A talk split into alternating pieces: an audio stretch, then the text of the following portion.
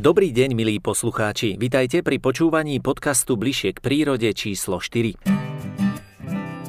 V prvej reportáži vás pozývam na poľanu medzi lesníkov a ochranárov.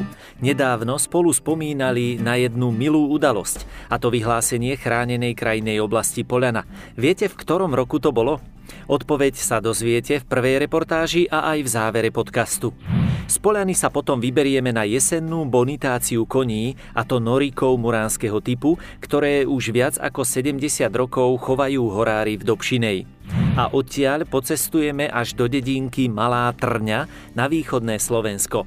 Sokoliar Ľubo Engler tu chráni vinice s pomocou cvičených dravých vtákov. Aj vďaka tomu si potom môžeme pochutiť na kvalitnom vínku od známeho vinára Jara Ostrožoviča, ktorý kladne hodnotí biologickú ochranu s využívaním sokoliarských dravcov. V ďalšej reportáži sa ohliadneme za Medzinárodným festivalom filmov Agrofilm, na ktorom získal film Má poľovníctvo zmysel prestížnu cenu. O čom je tento dokumentárny film, nám povie režisér Paľo Baláš a zároveň aj programový riaditeľ festivalu Ján Škorňa.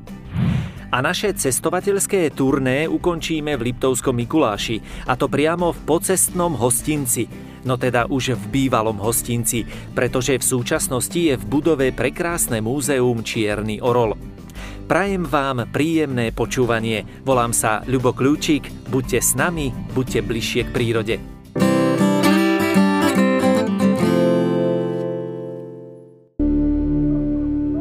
Poľana Malebný kút uprostred Slovenska. Známy vrchársky kraj s panenskou prírodou, originálnou ľudovou kultúrou a stále živými tradíciami. V povedomí ľudí si právom získal postavenie symbolu svojráznosti a slovenskosti. Polana je výnimočná jednak pre svoje prírodné hodnoty, jednak preto, že keď sem prídete, tak eh, si myslím, že vidíte niečo úplne iné, ako vidíte v iných územiach tu jednoducho ten človek má pokoru k tomu územiu. Všetci nejakým spôsobom citlivou rukou ju manažujú. Sú tu druhy, ktoré sa inde na Slovensku nenachádzajú, alebo teda v malých spoločenstvách. Poľana predovšetkým sopka, ale mne príde prvé, a to nie preto, že som lesník pôvodne vyštudovaný, ale lesy, pretože tie lesy na Poľane sú naozaj zaujímavé, krásne, úžasné, aj vďaka tej sopke, vďaka tomu podložiu, vďaka pôde a vďaka tej štruktúre a na tie lesy sa nadvezuje množstvo iných organizmov. A na druhej strane sú to ľudia a to ťažké žitie a živobytie pod tou poľanou. A práve tá rezerva biosféry to umožňuje, aby ten človek v prírode zostal. Ťahaj sa, hore, ťahaj sa, nedým! Biosférickú rezerváciu Poľana tvoria tri zóny – v jadrovej zóne sa nachádza 6 prírodných rezervácií, ktoré sú určené na dlhodobú ochranu v súlade so zámermi ochrany prírody. Nárazníková zóna je určená na činnosti zlučiteľné so zámermi ochrany prírody a v tretej prechodnej zóne sa presadzujú a rozvíjajú postupy trvalo udržateľného hospodárenia s prírodnými zdrojmi. Už 40 rokov uplynulo od vyhlásenia chránenej krajinej oblasti Poľana. Pre svoje hodnoty bolo toto územie zaradené do svetovej siete biosférických rezervácií. Dominantou územia sú lesy. Keď sme sa objavili na scéne, tak vlastne bolo to také prekvapenie aj pre lesníkov, pretože oni vlastne boli tí, ktorí v minulosti eh, dávali podnety na chránené územia. Vždy sme sa snažili pochopiť zamestnancov štátnych lesov, že čo od nich spoločnosť žiada a akým spôsobom to môžu urobiť, aby tej prírode veľmi neublížili. Horička Buková, ty si moja jediná, len tebe ja poviem. Je to spolupráca, ktorá je založená na úprimnosti, a myslím si, že dovolím si to tak tvrdiť aj na takých nadštandardných vzťahoch, že je to porozumenie, ktoré možno v dnešnej uponáhlanej dobe niektorým ľuďom chýba. A som za to veľmi vďačný všetkým kolegom, e, lesníkom, polovníkom a sú tu lesnícke rodiny, vlastne e, dedí sa to tu z generácie na generáciu a je to veľkým prínosom nielen pre oštepný závod Krývaň, ale aj pre podnik Lesy Slovenskej republiky. Úzko spolupracujeme so štátnou ochranou prírody, realizujeme tu rôzne spoločné aktivity, ako je kosenie lúk, napríklad chráneného areálu Dolná Zálomská, Každoročne tu organizujeme výstavu s hodou e, trofejí vlastne z jelenej zvery, pretože e, chránená krajina oblasť Poľana, zároveň je to aj chránený poľovný revír Poľana, Okrem toho tu osádzame množstvo zaujímavých informačných tabúľ a naozaj tých aktivít je veľmi mnoho. Medzi ne môžeme spomenúť napríklad ovocné lesné cesty, ktorými zvyšujeme biodiverzitu daného územia, napríklad aj úživnosť tej zvery, ktorá sa tu nachádza. Mne sa ešte nestalo za tý celý, celé obdobie, že by sme cítili e, zo strany lesníkov nepochopenie. Tá spolupráca, ja ju môžem hodnotiť ako veľmi významnú, veľmi pozitívnu keď aj máme rozdielne stanoviska, vždy dokážeme nájsť také kompromisné riešenie, ktoré by bolo na prospech tohoto územia. Naša spolupráca je, dá sa povedať, že na nezaplatenie, kiež by na každom tom chránenom území bola minimálne tak dobrá spolupráca, ako je to tu a potom si myslím, že celé Slovensko by fungovalo bez problémov. Dnes s hrdosťou môžeme konštatovať, že pochopením základných cieľov biosférickej rezervácie, najmä jej obyvateľmi, sa podarilo reálne uplatniť všetky jej funkcie a princípy.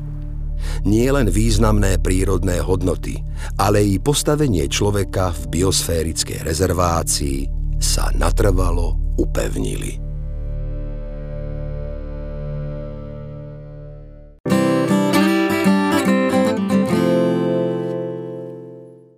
Na Muránskej planine sa už viac ako 70 rokov chovajú kone. Norík muránskeho typu je chladnokrvné plemeno. Má veľké využitie pri práci v lese. Počas jesennej bonitácie hodnotila kvalitu koní a chovu výberová komisia. Dvakrát do roka robíme tie bonitácie, kde sa hodnotí zdravotný aj kondičný stav koní. Samozrejme dnešný deň je trošku zvláštnejší, pretože je to taká e, trošku oslava toho minuloročného 70. výročia, ktoré sme z pochopiteľných dôvodov nemohli robiť. Takže sme sa dosť postivo teda pripravovali a e, teší nás, že tie odborné recenzie na náš chov a na tú starostlivosť okolie sú veľmi pozitívne. Je to v strategickom záujme aj nášho štátneho podniku Lesy Slovenskej republiky, aby sme ho udržali nie len pre nás a pre našich spolupracujúcich partnerov, kde kone stále dneska nie sú len na ozdobu, ale sú to pracovné kone, ktoré aj predávame a dodávame pre furmanské účely. Je to rodinné striebro a ja verím, že jedného dňa sa nám podarí aj nejakým spôsobom to zadefinovať ako kultúrne dedičstvo. Tá 70-ročná história už tomu napoveda, je to jedinečný druh konia, ktorý je naozaj šlachtený a vyšlachtený u nás na Slovensku. V súčasnej dobe na e, spravochovu koní Dobšina má iba dva hospodárske dvory, a to Veľkú Luku a Dobšinu. V minulosti to bolo až 5, ale pred znižujúci sa počet e, koní, aj chovu, aj záujmu 90. rokov sa tieto ostatné hospodárske dvory e, zrušili a momentálne sú iba tieto dva. Základom chovu koní v Dobšinej bolo stádo huculských kobíl.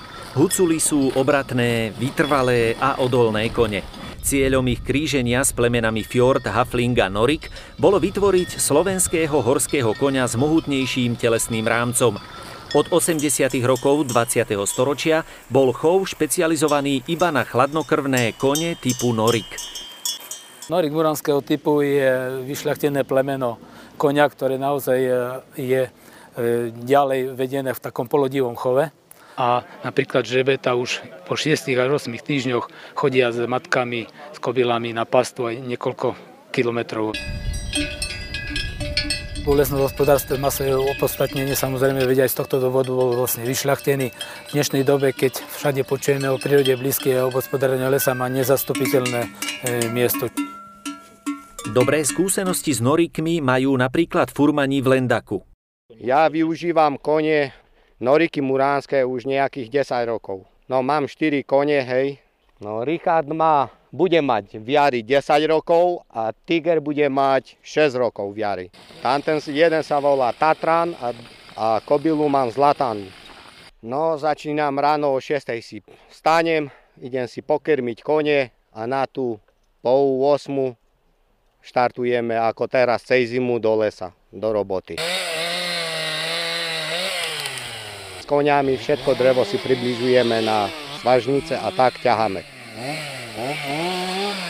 Tá sú vynimočné, ako ste videli, ideme do strmého svahu. Kone sa držia, sú také pevné na nohách, šľachovité, také tvrdé kone. Sú to otočné nám, také na prácu lepšie. Prírode blízka starostlivosť o lesy vyžaduje aj používanie koní pri ťažbe dreva. Podpora ich chovu v Dobšinej tak má svoje opodstatnenie. Momentálne celkový stav koní, e, na správe chovu koní Dobšina je 183. Tohto roku sa nám narodilo 40 e, žriebet. Všetko dobré, ďakujeme. Ďakujeme pekne. Muránska planina určite by tak nevyzerala e, bez koní a bez, bez tej histórii, ktorá naozaj ku tej Muránskej planine patrí.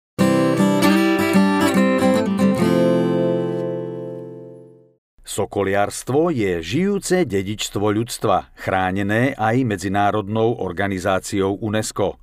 Svetový deň sokoliarstva je 16. november. Okrem lovu a tradičného predvádzania sokoliarských dravcov sa sokoliari venujú aj biologickej ochrane poľnohospodárskych plodín. Vtáky ako holúby, čajky alebo škorce vidia v dravcoch svojho prirodzeného nepriateľa. Dokážu si zvyknúť na rôzne zvuky ale na prítomnosť dravcov si nezvyknú nikdy. Každý živočích má svojho nepriateľa. Pri biologickej ochrane sa využíva tento antagonizmus alebo existenčná závislosť v rámci potravinového reťazca. Keď sme to začínali od rana do večera, dve osoby v kuse sme mali čo robiť. V kuse dve osoby. A teraz momentálne preventívne raz za dva, za tri dní Keby sa vyskytli nejaký výskyt, že by začali tie škorce nejak častejšie chodiť, alebo že by ich vôbec videli tu, tak by sme my častejšie začali chodiť. Posledné 5-6 rokov pán Ostrožovič tvrdí, že mu škorec nesadol do vinice. Momentálne fakt je to len o prevencii. Vlastne tie, tie škorce úplne obchádzajú túto lokalitu. Niektoré odrody viniča majú dlhé vegetačné obdobie. Dozrievajú až na prelome septembra a októbra. No a to samozrejme je obdobie, keď už je veľký náleč škorcov a samozrejme s tým máme veľké problémy. To sa objavilo za posledných 15 rokov, čo je aj v rámci celého Slovenska, aj v iných oblastiach. Zo začiatku sme to riešili nejakými e, plynovými delami, rôznymi e, odrážadlami, ale na konci dňa vždycky to bolo, že ten vták si na to zvykol a už to nebolo účinné. No až potom prišla teda tá myšlienka, sme sa spoznali s pánom Englerom, Sokoliarom a začali sme, to je už asi 15 rokov, robiť tú biologickú ochranu týmito dravcami a môžem dneska povedať po tých 15-16 rokoch skúseností, že v skutočnosti už v našom regióne, respektíve na našom údolí, kde tie dravce nalievatávajú v pravidelných intervaloch, vždycky začíname niekedy v polovici septembra, nejakých 10-14 dní a vytvára sa tu určitý biokoridor, kde už korce potom nedojdú. Takže v skutočnosti je to vysoko účinné, efektívne a hlavne máte v tom regióne kľud, není tu sa žiadne buchanie diela tak ďalej, takže romantika zostáva.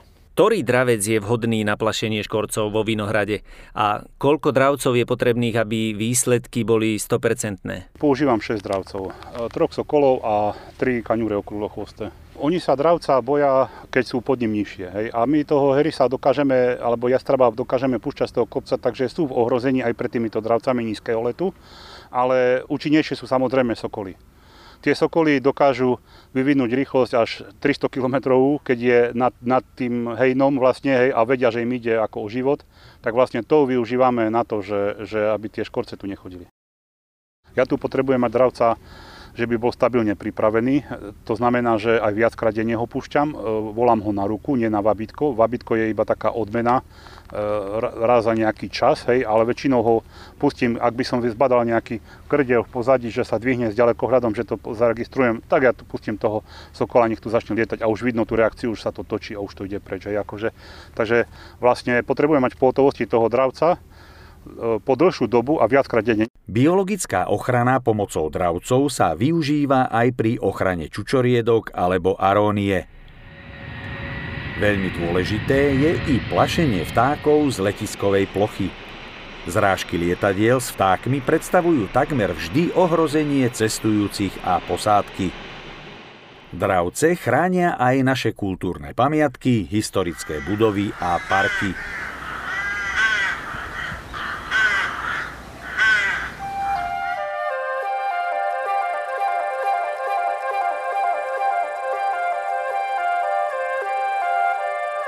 Na 37. ročník Medzinárodného filmového festivalu Agrofilm prihlásili tvorcovia z 5 kontinentov a 24 krajín 98 úžasných dokumentov.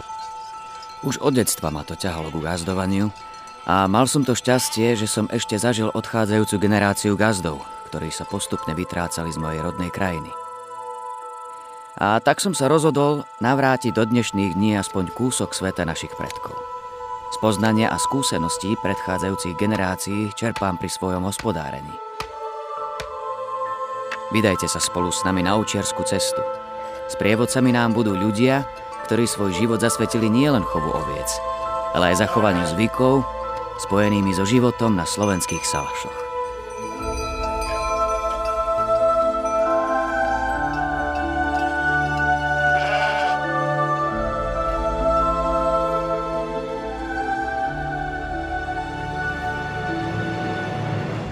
Dokumentárny film Má poľovníctvo zmysel získal cenu rektora Univerzity Konštantína Filozofa v Nitre. Členovia medzinárodnej poroty, ktorá je na polovičku zložená z filmárov a na polovičku z výskumných pracovníkov a mimochodom nie je v nej ani jeden polovník, ocenili šírku tohoto dokumentu, ocenili to, že videli aj iný názor na polovníctvo, ako sa bežne prezentuje v tradičných médiách. To, že poľovník môže loviť, čo chce a kedy chce, je mýtus. Jeho aktivity sú prísne regulované. Návšteva revíru začína zapísaním v knihe. Eviduje sa miesto, čas a spôsob poľovačky. Posliedka je spôsob lovu, pri ktorom poľovník prechádza krajinou. Získava tak prehľad o tom, čo sa deje v revíri, aké sú reálne stavy a kvalita zvery. A vidí aj aktuálne zmeny v krajine.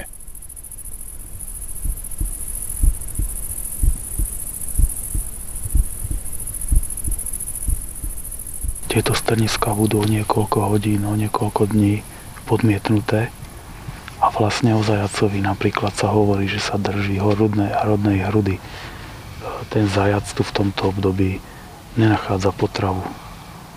A aj má, máme teraz možnosť vidieť obrovskú rozlohu a nevidíme ani zajaca, ani arabicu, ani bažanta.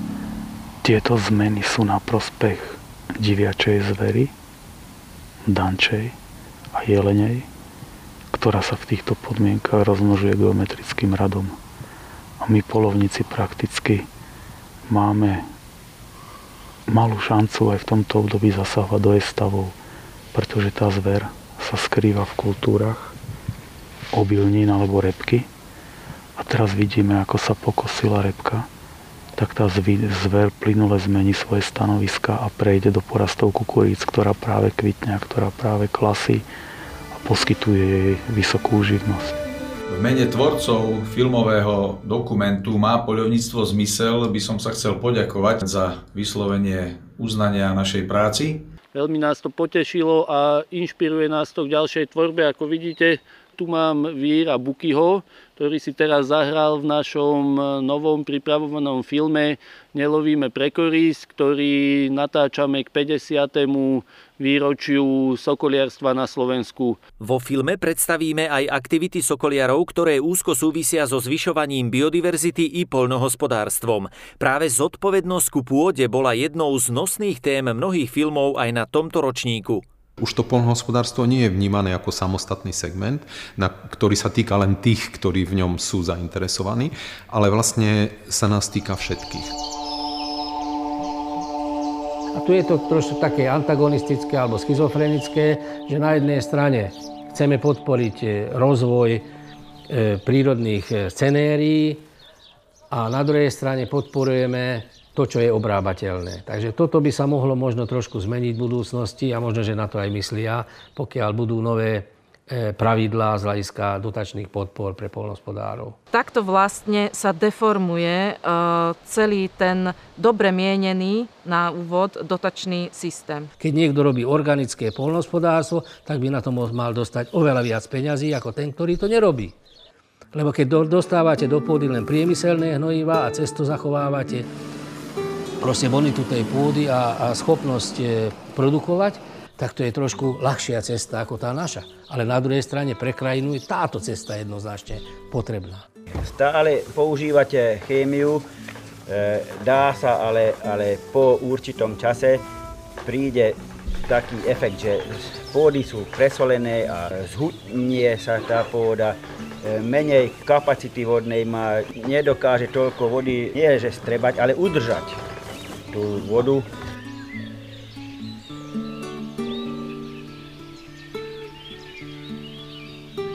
veľa zisku na tom dobytku není, ale najväčší úžitok, čo prinášajú, tak to je to hnojivo. Milí tvorcovia z oblasti polovníctva, ochrany prírody, využívania lesa a prírody, ak budete mať v budúcom roku pripravené zaujímavé dokumenty a chcete ich priblížiť svojmu publiku, určite ich prihláste do Agrofilmu 2022.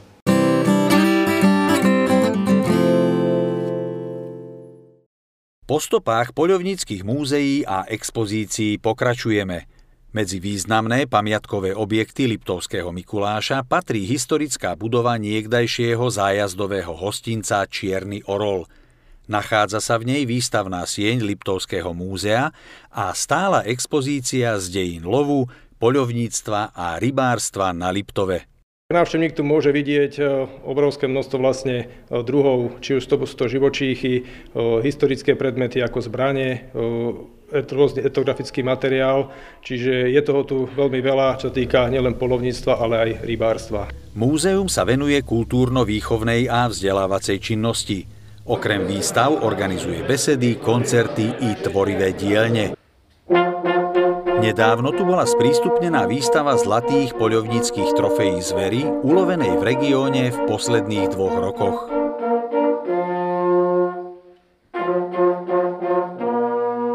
Chcem oceniť a poďakovať zároveň e, oblastnej e, komore, pánovi Tiborovi Gabzaňovi a jeho týmu, za to, že sa takto rozhodli po takom pôste covidovom, kde sme nemali možnosť tie prehľadky absolvovať, tie ročné pravidelné, že vidíme aspoň takýmto spôsobom výsledky nielen lovu, ale predovšetkým chovu alebo starania sa o dobrý výber a dobrý chov aj jelenej zvery, ale vôbec zvery v Liptove, čo naši polovníci robia. To je ich hlavná podstata, to je hlavné poslanie a to aj naplňajú, pretože tomto čase, keď sa na polovníkov pozera trošku tak akoby z vrchu, akoby dehonestujúco, tak práve treba pripomínať verejnosti, že e, oni sú tí, ktorí um, sa snažia zachovať biodiverzitu, zachovať čo najekologickejšiu krajinu a starať sa o taký výber pri odstrele, povedzme, aby e, zostávali tie jedince, ktoré budú aj v budúcnosti e, nejakou zárukou, že sa tá hodnota trofejí, ale aj vôbec kondície zvery a jej početnosti bude udržiavať prirodzene. Slovensko je vidiecká krajina. Po tie staročia tí ľudia s tou prírodou žili. Tá homeostáza alebo rovnováha ekosystému vždy bola dodržiavaná a bola v rovnováhe práve kvôli polovníkom, rybárom, včelárom, čiže tí ľudia sa starali o tú krajinu. O tom svedčí aj nová publikácia Zlaté trofeje Liptova. Uvedená do života bola práve v Liptovskom múzeu. Zlaté trofeje Liptova pochádzajú v tejto publikácii od roku 1991 do súčasnosti, čiže za posledných 30 rokov. E, týka sa to dvoch okresov, okres Liptovský Mikuláš a okres Ružomberok.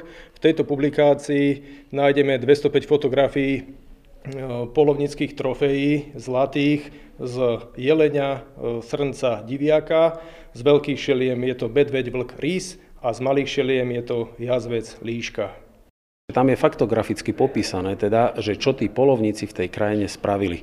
A to nie je len o love. To je v prvom rade o starostlivosti o prírodu a treba im držať palce na to, aby ten ekosystém naozaj tú homeostáziu, tú rovnováhu mal. Obvodná poľovnícka komora i okresná organizácia Slovenského poľovníckého zväzu sídlia v Liptovskom Mikuláši. Záujem o poľovníctvo v tomto regióne neutícha. V súčasnosti je v poľovníckom kurze prihlásených 17 záujemcov a celkom eviduje obvodná poľovnícka komora 978 držiteľov poľovníckých lístkov. To bola posledná informácia dnešného podcastu Bližšie k prírode číslo 4, v ktorom sme cestovali po Slovensku. Boli sme na Polane, pri koníkoch v Dobšinej, ochránili sme vinohrady s pomocou dravých vtákov v Tokajskej oblasti, zastavili sme sa v Nitre na agrofilme a v Liptovskom Mikuláši v múzeu Čierny Orol.